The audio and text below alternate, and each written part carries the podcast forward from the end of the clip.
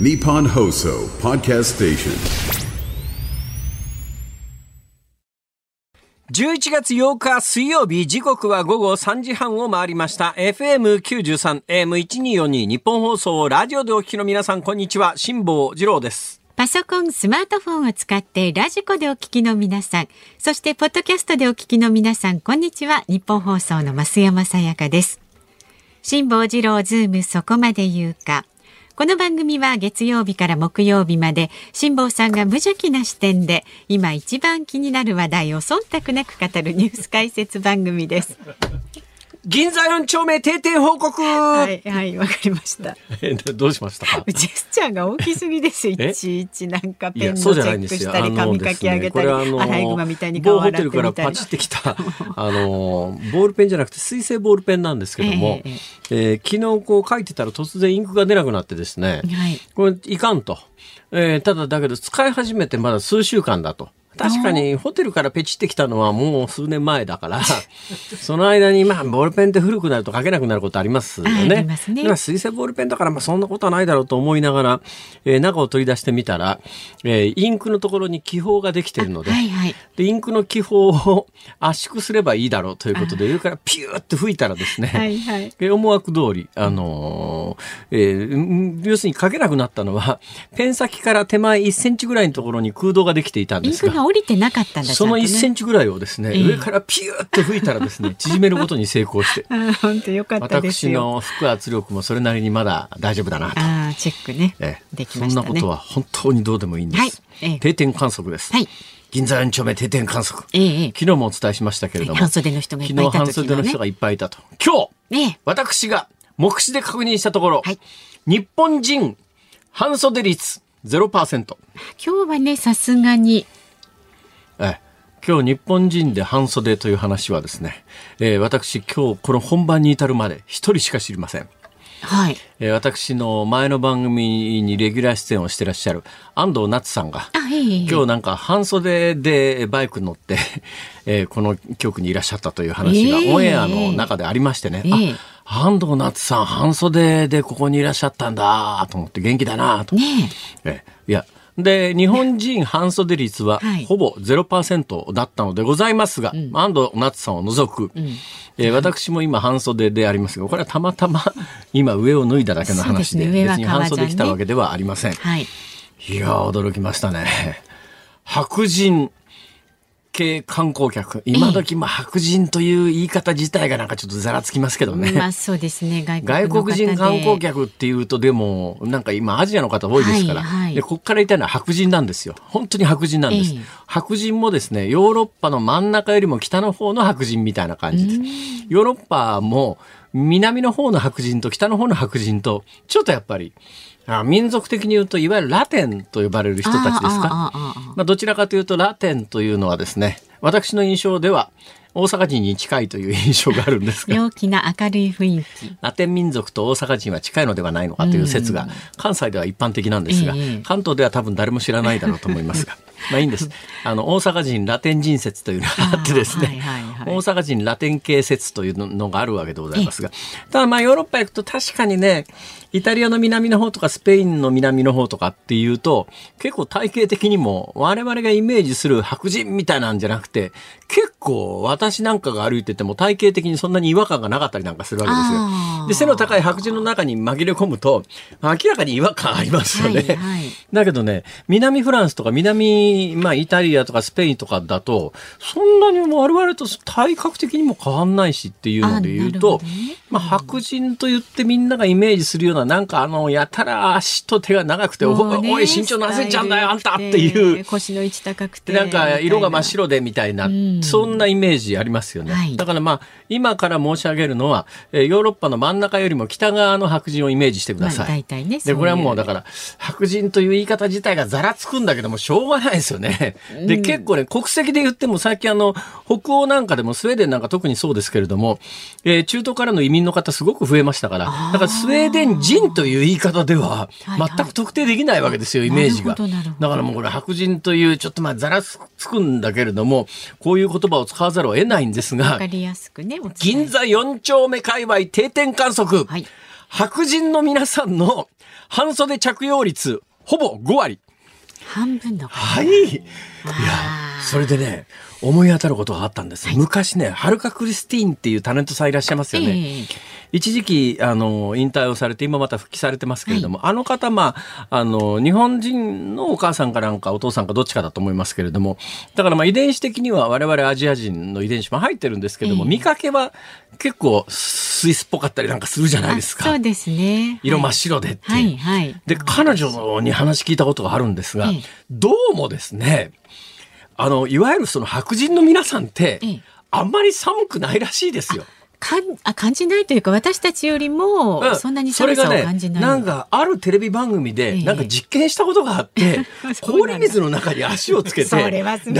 間耐えられるかみたいなことをしたら、その実験はどうなのクリスティーンは、全然平気な顔で、うん、こんなもん何分でもいけるじゃん、みたいな。ええ冷たくないんですか？って全然、冷たいは冷たいけど別に耐えられないわけじゃない。みんなもう、もう足つけた瞬間にギャーとかギャーとか言って、みんだけど飛び上がったのに。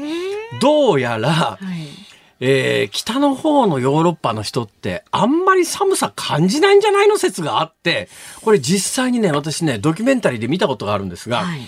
北欧で漁船かなんかが転覆したんですよ。あええで、冬の海で、もうあの海面に氷がザラザラ浮いてて、氷山がプカプカしてるような、そんなところで漁船がひっくり返ったんだけど、あの、まあ、残念なことにですね、日本で去年知床遊覧船事故というのがありました。26人が、まあ、帰らぬ人になりました。まだ半数は多分行方不明で、ご遺体も上がってない状況で26人の方が帰らぬ人になったんですが、あれはちょっとやっぱりね、あの、そういう、そあの時にそういう視点がなかったのが非常に寂しいんですけれども、あの時の知床の水温って2度なんですよ。2度の水温に、じゃあ人間落ちたらどうなるかというと、数分持たないですね。ん数分持たないです。はい。あの、サウナで、うわ、冷たっていうので、あれ20度以上大体ありますから。そうそうなんですか？はい。あのサウナの冷たっていう冷水浴で20度ですからね。そうだった2んだ度の水なんてその冷たどこじゃないんですよ。はいはい2度の水だとほぼ即死に近いですね。数分です。じですよね。となると、あの、知床遊覧船みたいに水温2度の海域で操業している、まあ操業っていうか営業している観光船が万一の時のための救命以下だ搭載していなかったというのはもう致命的な欠陥だと思いますよ。だって、救当時救命胴衣つけてたとか、ご遺体がつけてたとかつけてないとかってニュースになったことがあるんですが、ええええ水温2度だと救命胴衣なんかつけても無駄です。あその冷はっきり申し上げて全く無駄です。もうはいはい水に浸かった瞬間で、ほぼほぼ数分待たずに心停止か気失ったりしますから。だからもうほとんど意味がないんですよ。だから救命いかだを搭載する義務は、やっぱり水温2度みたいなところの観光船は絶対に必要なんだけれども、あの知床遊覧船には救命いかだの搭載が行われていなくて救命胴衣だけだったって救命胴衣は役に立たないよって話なんですがその私見た北欧で沈没した漁船ではですね漁船員の一人が氷の浮く氷の浮かぶ、だから多分水温限りなくゼゼロに近いと思いますよ。そこを、ああ、泳いで何時間かかけてええ、近所の島に上陸をして、ええ。でも近所の島っつうたってもうなんか地面雪が積もってんですよ。ええ。裸足で、ほぼ裸で、ええ。その数時間泳ぎ切って、その島に上陸して、雪の中を裸足で歩いて、近隣の民家訪ねて行って、そこで救助されて生き延びたっていうドキュメンタリーの映画があるんですが、その後その生き延びた人は、研究所に、まあまあまあ、運ばれてって言うと変な言い方ですけども、現実にそうなんです。研究所に運ばれて、なんでこの人は生き延びることができたんだというのを調べてみたら、体の体温維持の構造が、アザラシとほぼ同じだったっていう。その方特別だったいや、だからそれがね、その人特別なのか、まあ、ある意味その辺の人種民族の人たちの一定割合、そういう人がいるのかわからないけれども、何が言いたいかというと、どうやらいわゆる白人の皆さんって、我々が感じるほど冷たいとか寒いとか、思ってないんじゃないの？説っていうのが、そもそこれものところが私ね、真冬にクリスマスにサンディエゴ、サンディエゴっていうとまあかなりあのアメリカでも南の方にありますから、暖かいところっていうイメージあるんですが、それでもやっぱりね、クリスマスシーズンってそこそこ寒くなるんですよ。ええ。で、クリスマスシーズンにサンディエゴに行って、私なんか寒いから上からダウン着てブルブル震えてんのに、ええパーティー会場からノースリーブの女性がどんどん出てくるわけです。確かにねこここいつら寒くねえのかと、はいはいはい格好見てるだけでもゾッとして。うんというような思いを抱えながら今日銀座4丁目歩いていたら、うん白人の皆さんの半数は半袖で、中にノースリーブの方がいるわけです。さすがに立冬の日本でノースリーブって。ねノースリーブは寒いんじゃないかと思っちゃいますけどありえないですよね。あだからね、あ、もしかしたら我々以上になんか同じ人類なんだけど、結構個体差、遺伝子的に個体差ってあるんじゃないのかな、みたいなことをね。ねそういう感覚の違い日本人なんかは割とね、寒さ感じやすいタイプだと思います。はいはい少なくとも私は、はるかクリスティーンさんよりは寒いっすね。彼女と話をしていて、寒いだろ、それっていう時に、全然寒くなさそうな顔するんですよ。あ違うんですねはい。まあそんなことをね、定点観測で考えながら、立冬ですよ、今日。今日立冬ですが。今日、急に昨日に比べると寒くなりましたけど、そうですね。21度ぐらいかな最高気温がですか。はい。まあ、昨日は25度超えて夏日のところ多かったですから、27まあ、度超えました。から一気に気温が立冬だから別に下がったわけじゃないでしょうけれども、それでも、まあ、半袖で歩いてるのを見て、寒そうだなとはちょっと思うけれども、でも、全くノーではないそうだから。この時期にしてはやっぱりまだ暖かいんですよ。ですよね21度超えぐらいでも。はい。ということで、えー定点観測でございました。あもうよくわかりました。さあ、ズームそこまで言うか。この後は昨日から今日にかけてのニュースを振り返るズームフラッシュをお送りします。で、4時台には月1レギュラーです。第一生命経済研究所首席エコノミストの永濱利廣さんをお迎えして、9月の実質賃金18ヶ月連続でマイナスというニュースについて解説していただきます。で、5時台は、小沢一郎氏が立憲民主党の泉代表に苦言を呈すというニュースにズームします。番組ではラジオの前のあなたからのご意見、今日もお待ちしております。辛坊さんのオープニングトークに関すること、あなたが気になるニュースなど送ってください。メールで送ってくださる方は zoom zoom アットマーク 1242.com 番組の感想など旧ツイッター X で参加される方ハッシュタグ漢字で辛坊治郎カタカナでズームハッシュタグ辛坊治郎ズームでつぶやいてください5時26分頃のズームオンミュージックリクエスト忖度リクエスト今日のお題は？立冬の日に、銀座で半袖の人を見た時に聞きたい曲。立冬の日に銀座で半袖の人を見た時に聞きたい曲はい。お願いします。半袖ね半袖立。冬ねえ、立冬。はい立冬といっても、あの、競馬馬を訓練するトレーニングセンターとは関係ありませんよ。ね。これ関西だと皆さん分かっていただけるんですが、関東だとほとんど分かんないでしょうね。あでもあの、栗に林、栗に林か。違う、栗に東と書いてですね、はいはいはい。立冬と読むんですが、うん。えー滋賀県に、あの、トレーニングセンターといって、ええええ競馬馬を訓練する場所があって、ね。関西人が立冬と聞くと 今日の日を思い浮かべずに、大体競馬馬が頭の中に浮かぶという、地域性大きいですね、こういうのは。本当です。立つ冬ですかね、立冬。はい。えーえー栗の東ではありません。はいお気をつけください。選曲の理由も書いて、ズームアットマーク一二四二ドットコムまで送ってください。さあでは続いて、ガイタメドットコムプレゼンツマーケットインフォメーションです。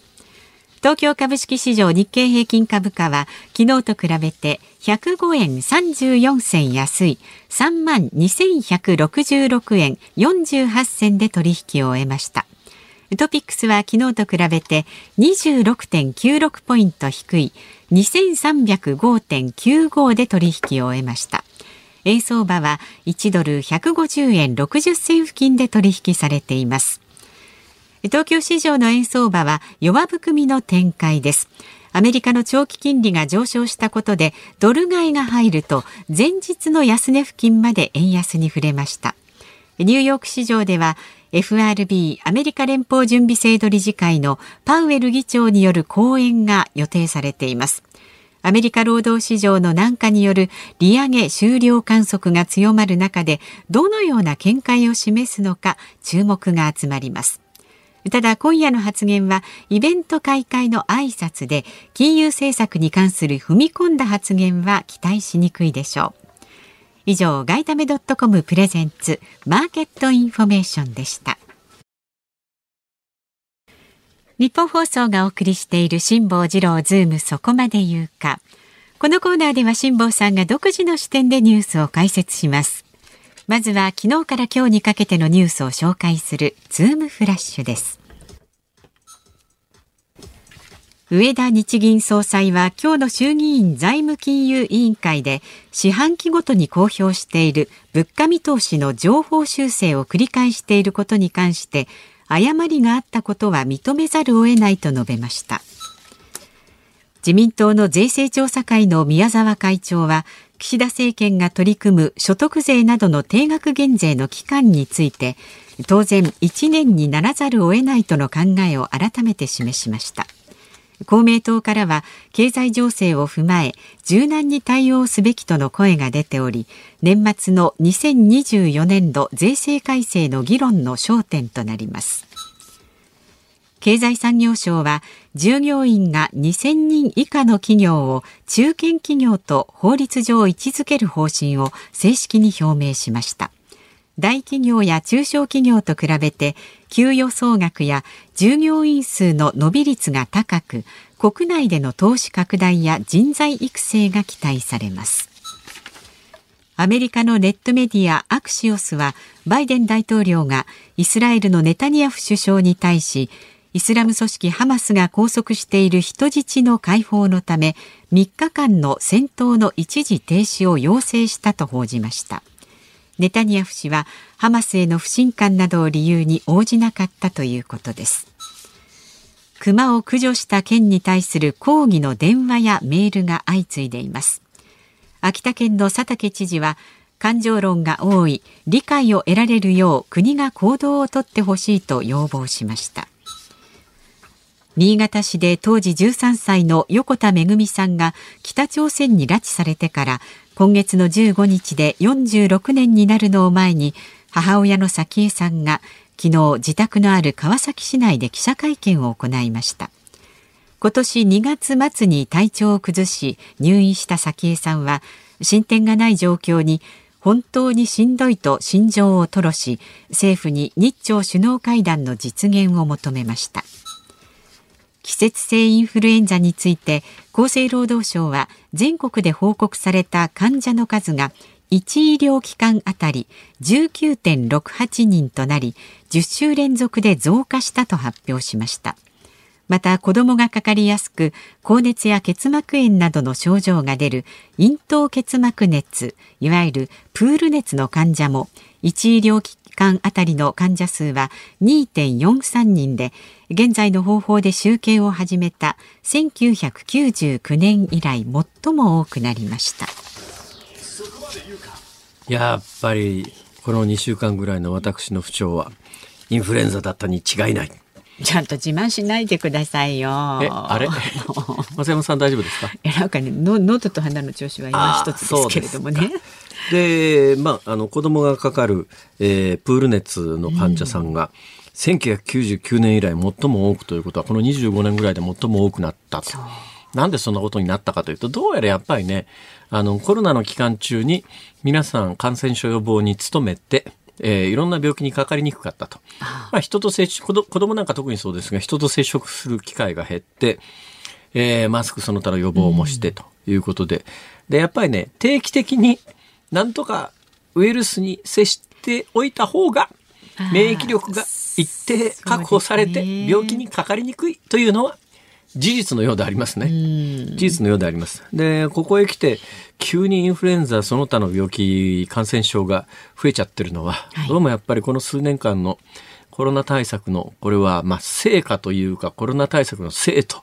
いうか、これちょっとなんか微妙なとこですが、まあ、コロナ対策の結果として、はい。えー、免疫力が全体に落ちていて、それでそういう感染症にかかりやすくなっているということは現実にあるようですから、ね。えー、ぜひ皆さんお気をつけくださいね。さて、熊ですよ。うん。もう連日なんかニュース見てると、まあ、ニュースっていうのは一つ話題にして、それであの視聴者が、あの、あるいは受け手の側が食いついたらですね、集中的にやるということがありますから、だけども、件数というデータを見ても今年のやっぱり熊の出没率は、例年に比べるとだいぶ高いようであります。ほい、ね、でまあ基本、まあ苦情という言い方には若干抵抗はありますが、要するに街降りてきてそれが習慣化した熊ってもう帰らなくなっちゃうんで、はいえー殺処分と。えーいうことが行われるんですが、そうすると、えー自治体にですね、かわいそうというメールや電話が殺到してるよというのが先ほどのニュースの原稿なんですが、殺到ってどのくらいかと。えーこれを伝えた原本の共同通信の原稿はですね、えー駆除したためかわいそうといった電話やメールが殺到し電話口で号泣する人もいて対応した職員の業務に支障が出たどのぐらいのケースでどのぐらいの勢いで来てるかというと、はい。えー3週間で30件ほどとか3週間で30件ですということはか3721だから1日1件とかぐらいですねうん。それ殺到か？まあちょっと言い方はあれですけど、でもね、実際にね、電話口で号泣する人もいてて、それいいるでしょ世の中には1億、1億何千万人も人がいりゃ世の中にはいろんな人がいるわけだから。いや、まあそうですけど。えー大きな方針を、私は大切なのはですね、はい。大きな方針を決めたら、1日1件2件ぐらいの、まあいろんな意見を持ってる人がいるわけだから、そのクレーム言ってくる人を、私はそれダメだとは言わないですよ。それそういう意見をお持ちで、それを行政に伝えたいという思いを持ってる人が、電話口で号泣するのはまあ、電話を受けてる人はかわいそうかもしれないけど、対応される方、ね、まあそういう人もいるだろう。だけど、それで全体の方針を曲げてしまってはいけないという気がしますね。で、熊の個体が日本全体で確かにものすごく減ってて、熊が絶滅危惧種になりつつあるみたいな状況だったら、いや、それはもうダメだろ、それ以上取っちゃっていう話なんだけども、じゃあ熊の個体がすごく増えていて、熊の個体が増えてる上に人間が地方で人がいなくなってですね、今までだったら熊も怖いから人間が明らかにいるところなんか近寄ってこないんだけど、地方からどんどん人間がいなくなって、いなくなっちゃったところって、まあ、農作物とか果樹とかも放置しっぱなし。うん。で、それは人間が食べるクオリティの一つ一つ素晴らしい柿とかはできなくても、ええ、柿の木なんかほっといたら毎年実はなりますからね。ねで人がそこに住んでる間は熊も怖がって出てこないけど、人がいなくなってそこに柿がなってたらそれは熊も出てくるわなそれ。餌ですからね。うん、だからそこに別にだから本当に絶対こっから先入ってこないようにということを考えるならば、まあえー世界中でやられてますけれども、えーそこにしきりに電流通したええ電流通した電線みたいなやつを貼っちゃうと、これもかなりの確率で防げるわけですよ。それで電流の通ってる電線叩き切って入ってくるほどの熊とか鹿とかってめったにいないですからね。だからどこまで本気で守るかなんだけれども、まあどうしてもならばそういう措置が必要なんだけれども、まあ、1日に1件クレームがあったからって言って、それニュースにしなくてもいいだろうとも思うし、それで行政が対応することもないだろうと私は正直思います。異論はあるかもしれません。はい、ズームフラッシュでした。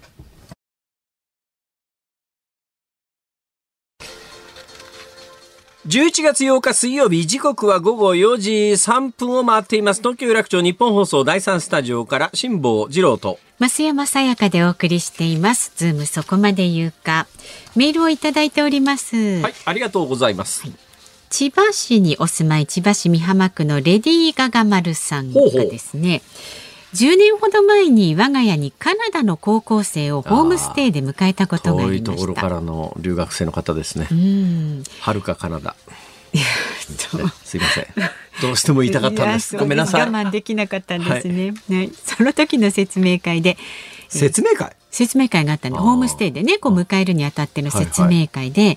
体感温度が違うので冬でも半袖1枚で過ごしますが 本人は寒いと感じていないので心配しないでくださいと説明されどんなました。説明会だそれ。でもなんか暮らしていくねなんかそういう注意点というかね。別に貧乏なわけではじゃなくて寒くないんです。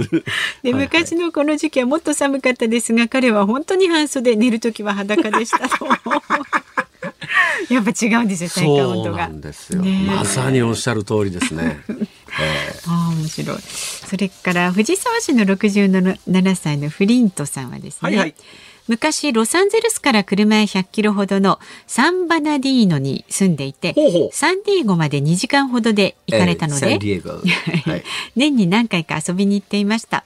冬の時期にも行きましたが日中は半袖シャツでも大丈夫で夕方になると寒くて薄いジャケットを羽織ったという覚えはありますがダウンは着なかったな。そうですね。一般的にはそうですね、うん、だから私が行った数年前、はい、すごいクリスマスだけ異様に寒かった時があったんですよ。シーズンごとにありますよね季節。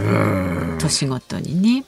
で住んでいたサンバナディーノもサンバナディーノ行ったことないですね、うん、私もわからない。朝は水たまりに氷が張ったりしているんですが日中は20度ほどになるのでシャツ1枚でも平気でしたけど。内陸の方だから朝と昼の気温差が大きいんでしょうね。ねいや本当に世界の情報ありがとうございます。ね住むところによってやっぱり体感温度も変わりますよそれは、うん、やっぱり北の方に住んでる人たちってその寒さにだんだん、うんまあ何世代もこうね、はいはい、えー、世代がこう更新されることで順応しちゃうってことはあるんでしょうね。あるんじゃないですか、えー、きっと。となるとどうですかね？このまま温暖化が進むと、うん、えー、我々も、えー、どうなんですか？暑いと思わなくなる。そんなことないですね。暑いは暑いですね。暑いは暑いし寒いは寒いけど。どうですか？暑いのと寒いのとどっちが耐えられますか？私は寒い方がいいですね。あ、僕ダメです。僕寒いのダメです。だって寒かったら上に着ればいいじゃん。私子供みたいな子がいるわけなそれね。だけどわた我々が子供の頃、私がこう常々口にしてたのは、はい、いや寒いとさ凍え死ぬことあっても日本で暑いからって言って死ぬことはないだろうっていうのが私の子供の頃の口癖だったんだけど、ねはいはい、今は暑くて死ぬ人い。ますからね命の危機ですもん暑すぎるのってだからこの私が子供から大人になってこの年になるまでの間に、日本の気候状況も相当変わってるということですよ。そうですよね。大体11月今日8日？立冬ですよ立冬。そうそう。立冬って言えば大間さんが走るんですって関西しかわからないギャグですいません本当に。はい、えー、このくらいでよろしいでしょうか。もういいです。はい、あなたからのご意見まだまだお待ちしておりますのでメールは z o o m zoom アットマーク一二四二ドットコムツイッター改め X はハッシュタグ辛坊治郎ズームで参加してください。今日の5時26分頃お送りするズームオンミュージックリクエストのお題は立冬の日に銀座で半袖の人を見た時に聞きたい曲です。選曲の理由も書いて送ってください。お待ちしております。この後は、えー、第一生命経済研究所首席エコノミストの長浜俊弘さん登場です。辛坊さんが独自の視点でニュースを解説するズームオン。この時間に特集する話題はこちらです。9月の実質賃金18ヶ月連続でマイナス。厚生労働省が昨日発表した9月の名目賃金の平均は27万9304円で1.2%増えましたが物価の変動を差し引いた実質賃金は2.4%マイナスでした。18ヶ月連続のマイナスになります。厚生労働省は物価の伸びに賃金の上昇がついていけていない追いついていないとしています。さあ専門家をお迎えしております。月一レギュラーです。第一生命経済研究所首席エコノミストの長浜俊弘さんです。ご苦労様です。よろしくお願いします。珍しいですね、はい、今日ネクタイまで装備してらっしゃってはい、何ですか？季節的にネクタイを締めてもいい季節になったからですか？それともなんか前後に何かあったわけですか？はい。夜テレビが入ってるんで。はい。今からネクタイしなくてもいいっしょ。いやねもうめんどくさいんでも朝から。朝から、はい、そうですか、はい、その辺サラリーマンですね。はい、準備ご苦労様です。さてえなんすか？名目賃金？あ実質賃金、あ実質賃金が2.4%マイナス？要するに、うんえー、物価がこれは、えっと、9月の名目賃金が1.2%増えて、はい、実質賃金が2.4%マイナスということは、9月の物価上昇率は3.6だったということですかね。あそうですね。で、あと、これ実はその今年30年ぶりの賃上げが実現したっていう割には実は名目賃金がそんな伸びてなくてですね。はあはあ、でこれ実はいろんなヒアリングをするとですね、ちょっとからくりがちょっと見えてきたんですけど、はいはいはい結構ですね、その、いわゆるなんだろう、えっ、ー、と、基本給は上げるんだけど、その分ボーナス減らしてる会社結構あるらしくて。えー、そうすると、なんで、え？なんでそんなことするんですか？え、そしたら表面上賃上げになる。じゃないですか。え、でも、表面上賃上げすると何か補助金が出たりするからですかね。というか、まあ、あの、アナウンス的にも、その、やっぱり賃上げドーンって上げました。多分採用とかにも結構プラスになるとかいろいろ。逆に、だからここで賃上げしないと、あの、結構ネガティブなんじゃないかっていうところで、表面上は賃上げしましたってわーって言ってるんだけど、えー、実はその分ボーナスが若干減っていて、で、まさにその、6月から9月ぐらいまでの、その、毎月勤労統計に、いわゆる特別給与っていうところで、ここでボーナスが乗っかってくるんですね。ここが結構マイナスになっていてですね。なるほど。いろいろ聞いてみると、やっぱりそういう会社は結構あるらしくて。はい、どうなんだろうな。それじゃあ、だってこんだけ物価が伸びてきたら、あの、普通の勤労者どんどん貧しくなりますよね。いや、そうですね。なんとかならんのですか？一応まあ、あのー、まあ、岸田首相もおっしゃってましたけど、まあ、エコノミストの予測ベースでいくと、来年度の後半以降は、物価の伸びが2%を下回ってくるので、ね、でそういう中で、まあまあまあ、さすがに来年度の後半だったら、対前年度比でいうと、今年こんだけ伸びてる来年は下がってくるだろうと思うんですが、去年の秋ぐらい、去年の暮れぐらいに、政府日銀の発表で、今年の2023年度じゃなくて2023年の後半には物価上昇率は1%まで落ちるって言ってましたよね。言ってましたね。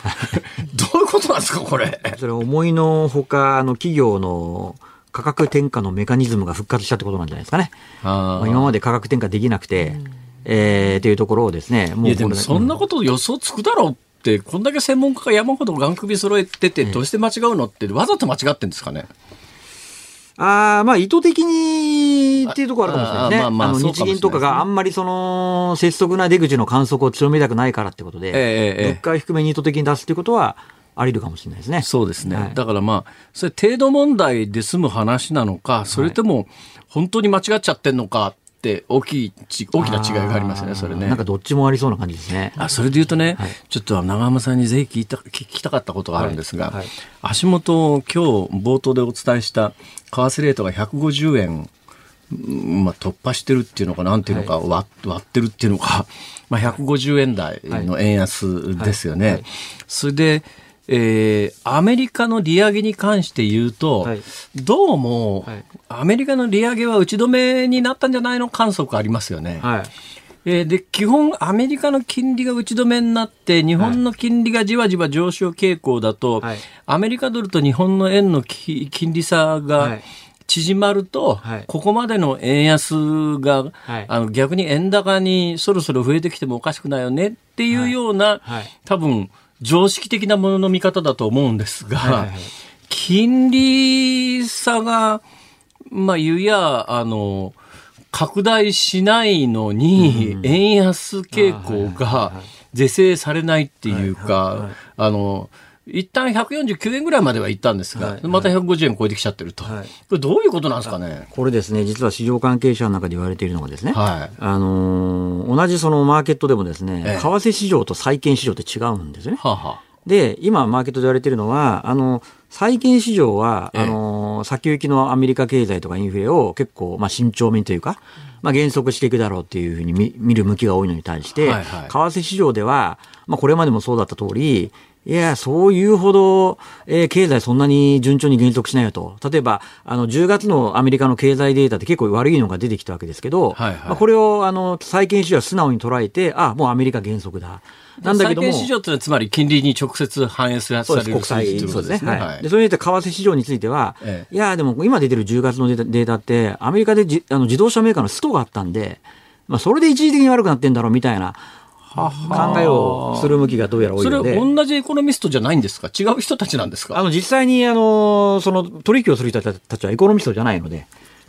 トレーダーとかそういう人たちじゃない。それはやっぱり違うんで。あ、なるほど、ね、はいはいはい。そういうことですか。えー、えー、わかりました。じゃあ、二つの見方が交錯してあ。あともう一つ、強いてあげると、ええ、あの、実は日銀が金融政策の修正をやったにもかかわらず、円安が進んだ一つの要因は、はいはい。あの、同じ日にですね、その日の夜に、ええ。えー、財務省からデータが出て、はい、まあ、10月に財務省が為替介入やってなかったっていうのが明るみになって、それによって、それまで市場は財務省の為替介入の警戒感で、そこまで円安が進みにくかったんですけど、えー、まあ、そこで介入してないってことが分かったんで、少し介入警戒感が軽減したっていうのも、まあ、円安に行きやすい状況なんですね。まあ、あの足元、その日銀の政策決定とか、アメリカの金利がもうこれで打ち止めになるっていうことで、はいはい、え一旦150円を突破していた円安が149円まで若干円高に戻って、はい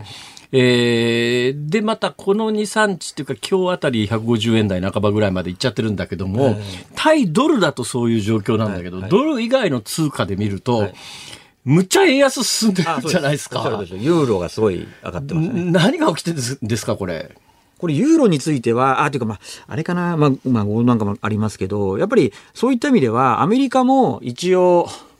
そのなんていうんですかね、あの、景気の減速はそれなりに織り込んでいて、ドルも安くなってるんですけど、ええ、ヨーロッパはどっちかというと、今まで、えー、景気がもう相当悪かったのが、若干足元で、ドイツなんかでも、ちょ、ちょっとなんか改善の兆しみたいなのが出てきてる部分。そうなんですか。今までが悪すぎたんでね。はあ。っていうところは、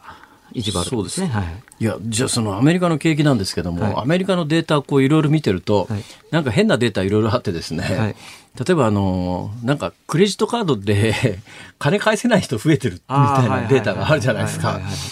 クレジットカードで金返せない人が増えてるって、結構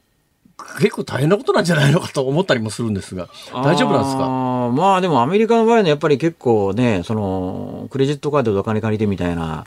人はアメリ日本よりもウエイトも高いですし、あともう一つもしかしたら影響、今後大きく出てくるかもしれないなと思うのが、ええ、あのこれまでその、ね、あのバイデン政権の経済対策で、あの学生ローンの返済がずっとこう、免除されてきたのが、先月からですね、ええ、あの返済が再開になってるんですね。あ、そうなんですか。そうすると今までは学生ローン返さなくてもいいっていう人たちが返さなきゃいけなく,、いけなくなって、で結構アメリカって学生ローン借りてる人多いので。うん、大体アメリカの大学の学費って、まあ、日本も最近ずいぶん上がってきてますがそれでもまあ高いところでも年間学費って大学1年間100万円ぐらいっていうのがまあ、前後っていうのが相場だと思いますけど、ね。はい、アメリカの大学って学費1年間500万円から800万円ぐらいしますよね。アメリカで子供学校に行かそうと思うと、年間学費だけで800万円って、それよほどの金持ちじゃないと大学に行かせられないけれども、アメリカってあの学歴インフレ社会で、大学どころか大学院出てないとまともな職にありつけないと。そうするとまあ大学院出たような子供たちって、その奨学金でカバーされてる部分、人たちもたくさんいますけれども、そうじゃない人たちは莫大な借金背負って社会出なきゃいけないわけでしょ。そうですね。これって、あの、アメリカのあんまり表面化してないかもしれないですけど、極めてでかい社会問題ですよね、これ。だと思いますね。まあ、だからこそ経済対策でそこを免除するっていうのが出てくるぐらいバイデン、だから借金棒引きにするって言って、はい、でも結局、全額できなかったんですね、まあ、そうですね、またあの再開されちゃってますからね、返済が。どうなるんですかね、これ。あですから、そういう面で言うと、えー、やっぱりあの慎重なエコノミストは、やっぱり10月以降ね、あの学生ローンの返済が始まるから、はい、もう10、まあ、4あ、市区の GDP、アメリカすごい4%以上成長、年率でいったんですけど、えーえー、まあ、10中には相当減速するんだろうと。うんいう見方は、そもそも多くのあのエコノミストの見方でいうと、はい、まあ、去年ぐらいの見方で、これだけアメリカの金利が上がってきたら、景気は減速するはずだとみんな思ってましたよね。そうです。それはだからちゃんとあの裏付けのデータがあって、ええ、長短金利差っていうのがあって、はいはいはい、あのはい長期長期金利から短期金利を引いた、ええ、これがマイナスになると過去は必ず景気後退アメリカ入ったんですね。ええ、で今回もマイナス突っ込んでたから、これも景気後退だろうって1年ぐらい前言われたんですけど、まあ、前この番組でも解説しましたけども、金利というのは原則期間が短い方が金利が低いと、はい、期間が長くなると金利が上がると、うん、えー、そりゃそうで期間が長くなると返してくれるかどうかわからないからリスクが高まるから、1年で返してもらう金と10年で返してもらう金だと10年で返してもらう方が金利が上が上がるのが当然で。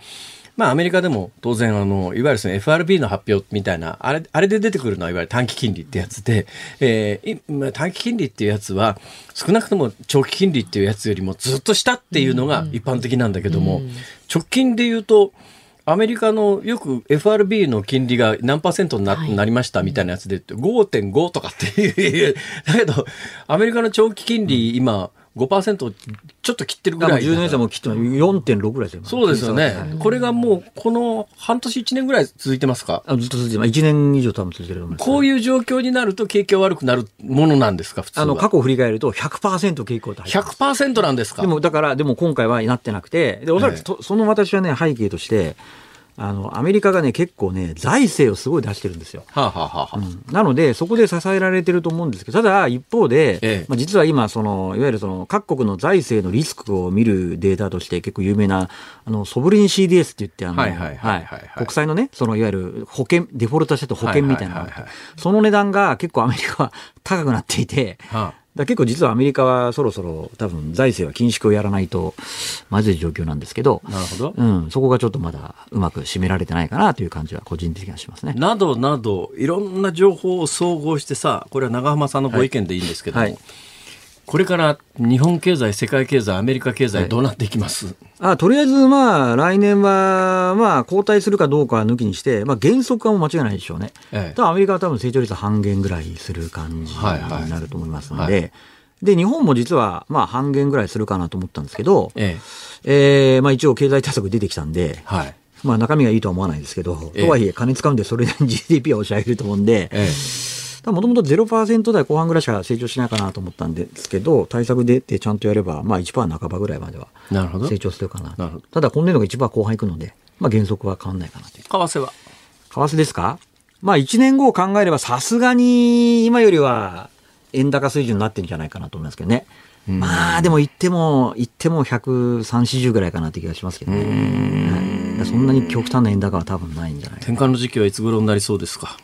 えー早ければこの10、12月中。えー遅くうん遅くともお来年の後半以降は円高になってんじゃないかなと思いますけどね。いずれにせよ、僕、私はあの、年末年始にアメリカ行こうと思ってるんですけど、ああ、そこは多分まだ高いかもしれない。残念。長浜さん、はいなんとかして。え？いや、私でなんとかできるようなもんじゃないんで。ああ、そうですか。今日さっきね、ニュースのコーナーで、ちょっと変わったニュースがあってですよ。はい。あの、日本って中小企業はい。と、あの大企業っていう分類じゃないですか。これにはい。真ん中に中堅企業っていうジャンルをはい。作って、中堅企業に対しての、はい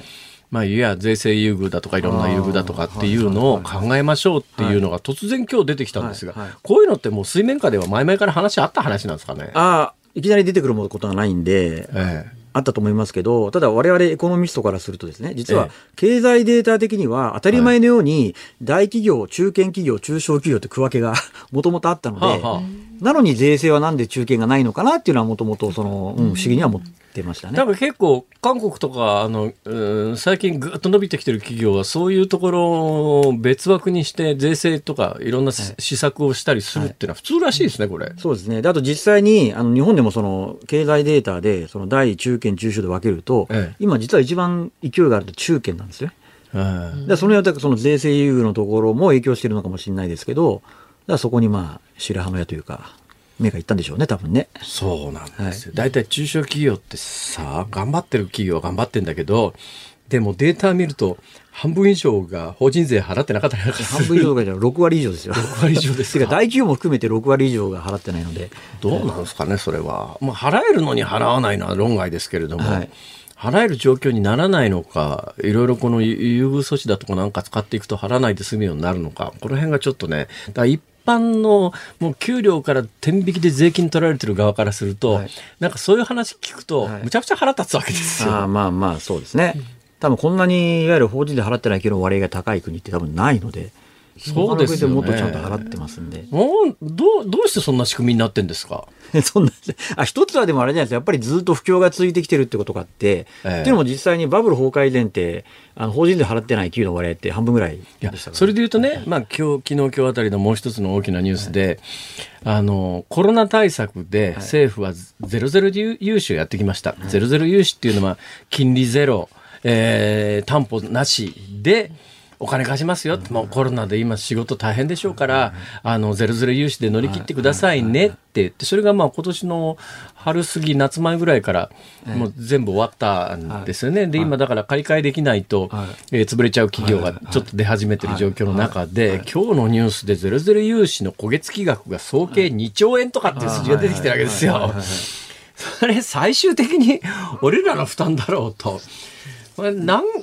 もうちょっとなんかやりようがなかったのかと。それで、あの、どうしても頑張って返せなかったって企業はしょうがないですけども、はいはい。はい、2兆円っていう数、でっかい数字を見せられると、はいはい、中にはまあ計画倒産とまで言わないけれども、金借り倒して逃げちゃってる人たちも相当いるんじゃないのとか、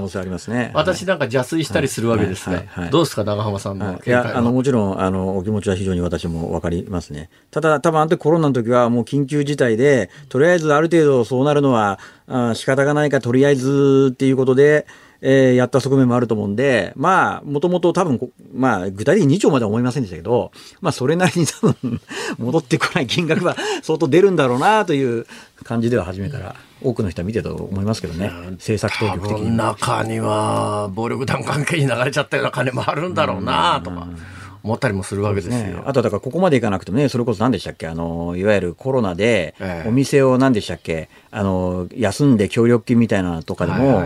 相当こうね、なんか、そうですね、うまいことやった。ところあるじゃないですかね。え、こんなところスナックあったっけ？みたいなところ。で、スナックの看板だけのスナックみたいなやつありましたね、コロナで。コロナの時期に。そうそうああいうのをやっぱり見ちゃうとですね、こう、毎回、給料袋から定額さっぴかれて、これもう有無を言わさず取られてる側からすると、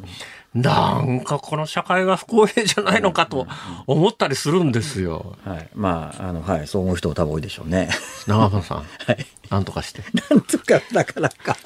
私の自尊ではちょっと難しいですけど、確かにそのお気持ちも非常にわかります。はい。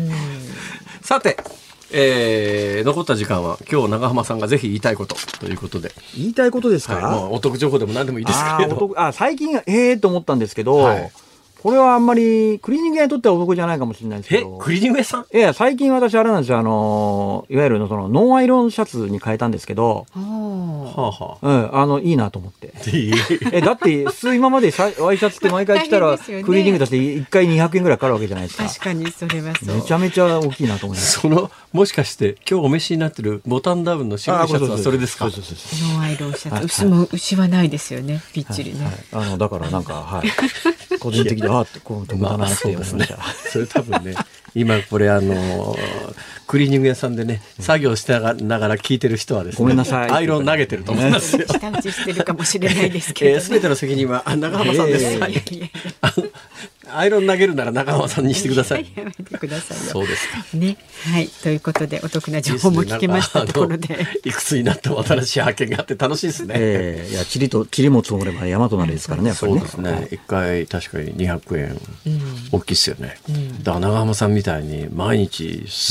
毎日スーツで毎日シャツの人は大きいですよ。一日200円で20日にしたって一月4000円ですからね。まあでもほら時にはクリーニング屋さんに出すと真っ白に綺麗になって帰ってくるかもしれない。家さんから上がってくるワイシャツっていいですよね。気持ちいいですよ。はい、なんか剥がし上げなんか頼んじゃったりなんかして、えー、50円追加みたいな。ということで月一レギュラーです。第一生命経済研究所首席エコノミストの長浜俊弘さんでした。ありがとうございました。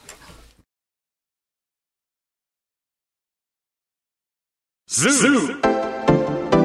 ニッポン放送辛坊治郎ズームそこまで言うかをポッドキャスト YouTube でお聞きのあなた増山さやかです。飯田浩二です。お聞きの内容は配信用に編集したものです。辛坊治郎ズームそこまで言うかは月曜日から木曜日午後3時半から生放送でお送りしています。ラジオの FM93 AM1242 に加えてラジコでもお聞きいただけますよラジオラジコでは配信版では聞けない。あんなことやこんなことがいっ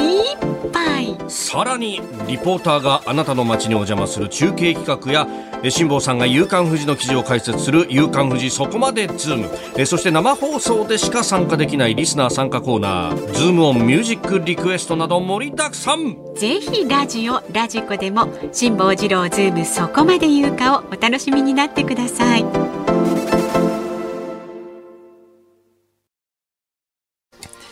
11月8日水曜日時刻は午後5時を回りました。こんばんは辛坊治郎です。こんばんは日本放送の増山さやかです。もう本当にこんばんはが板についてきた感じの空の色ね。真っ暗ですね。ただ真っ暗なんだけれどもあの九州方面でもしお聞きの方がいらっしゃったら、えー、えそんな全然暗くないよっていう多分そういう季節なんじゃないかなと思いますね、今は。そうだね。でも東京は真っ暗です。はい。はい、さあこの時間はズームミュージックリクエストお答えしてまいります。今日のお題は立冬の日に銀座で半袖の人を見た時に聞きたい、はい、本日立冬です。そうですよ。11月8日立冬です。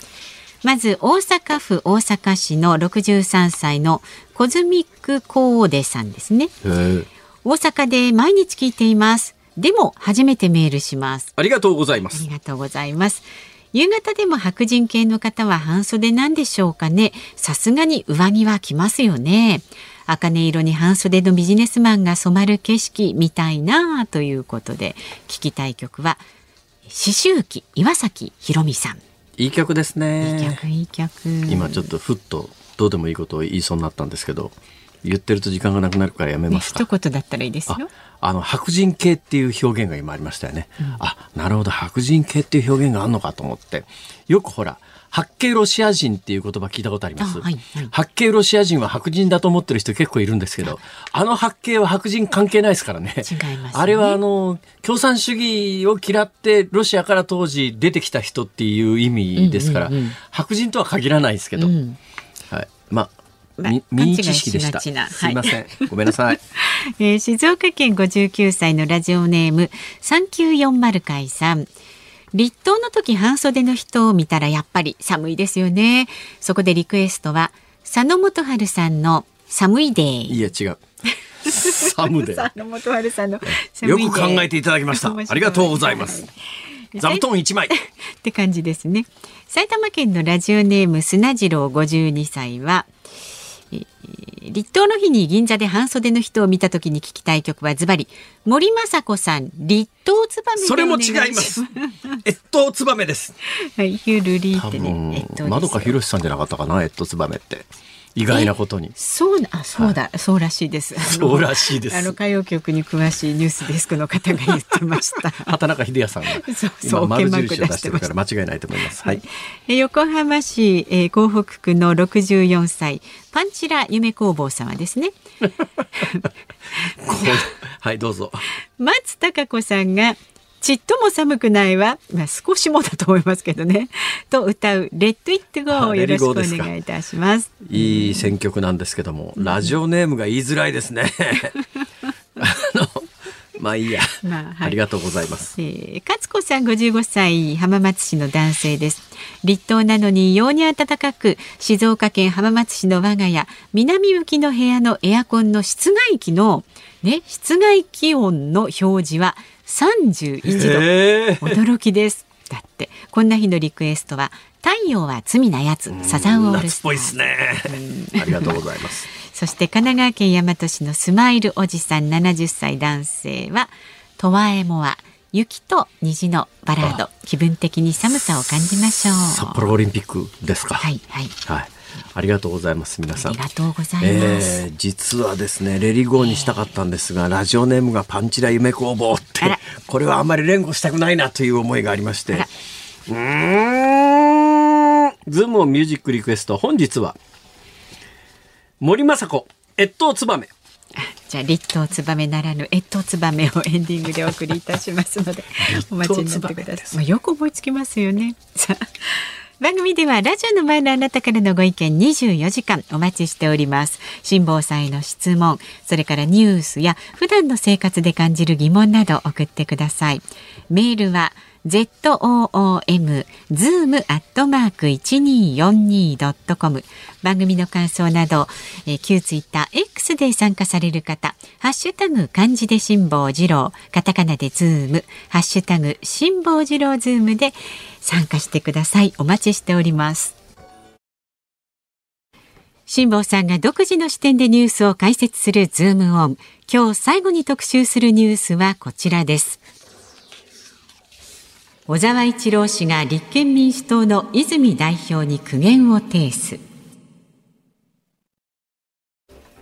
立憲民主党の泉健太代表が次の衆議院選挙では政権獲得を目標としないと発言したことを受けて立憲民主党の小沢一郎衆議院議員は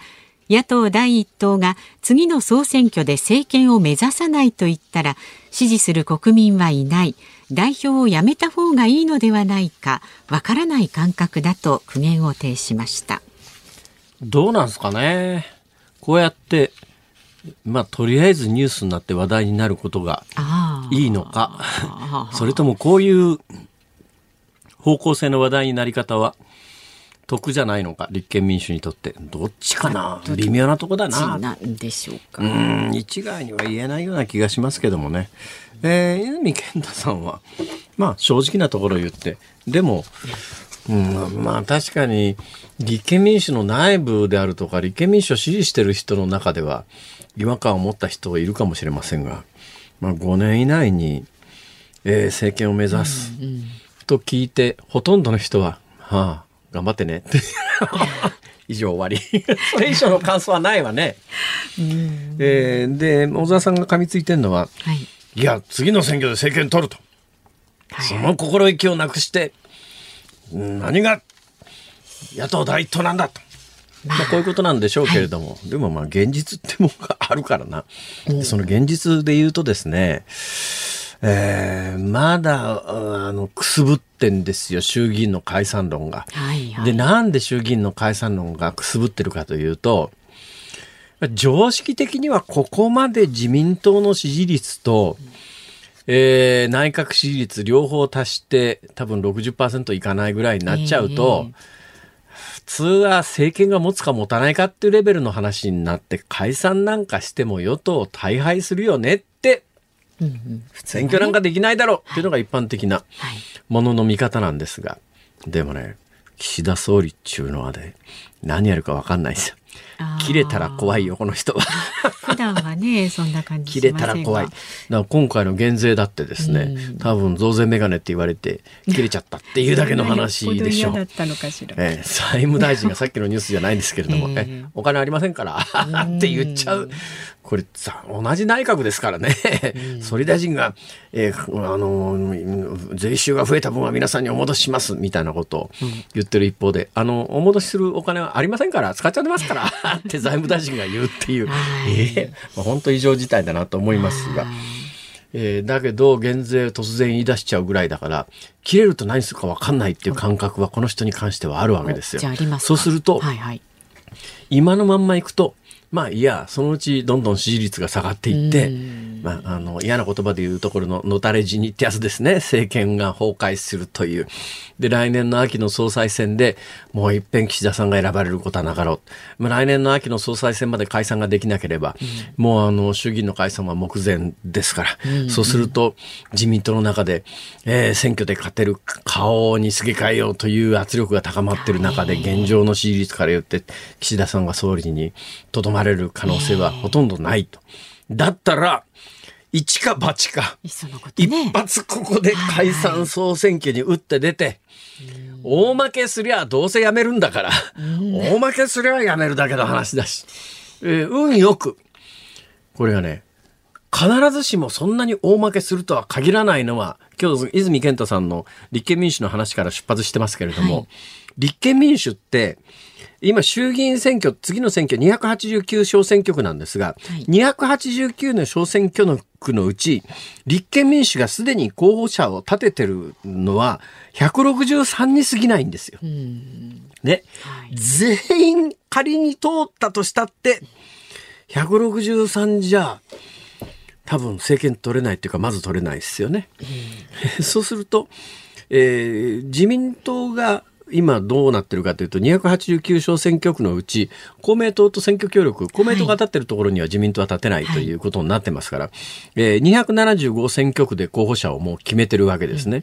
うんうん、で野党で最近人気があの支持率の調査ですでに、えー、立憲民主党どっちが上みたいなところで、調子のいい維新にしたところで、現在289小選挙区のうち候補者を立てられているのが148しかないわけですよ。そうなると、はい、あの、この支持率と、この自民党の内閣支持率と自民党支持率足して60%そこそこじゃあ選挙やってもそう勝てねえだろうっていうのは一般的な見方なんだけど、現実に選挙やってみると野党は候補者すら立てられていないわけだから、そんなに大敗はしないかもしれないと。で、そこそこ勝てれば、まあ、あの、若干議席を減らした程度ならば、はいはい、勝ちっていう判断になると、で、一遍衆議院選挙やると次の衆議院選挙までの時間が遠のきますから、ええ、そうするともう来年の総裁選で、まあ、当分選挙もないし、もう去年やって、岸田さんのもとでそこそこの数字取れてるから、もう一遍しばらく岸田さんでいいだろうっていうと、来年の秋の総裁選で岸田内閣存続、岸田内閣存続を、えー、測るためには今のまんま行くといわゆるのたれ死に状態になりますからその前に一か八かでいっぺんとりあえずダメ元で解散行ってみるかって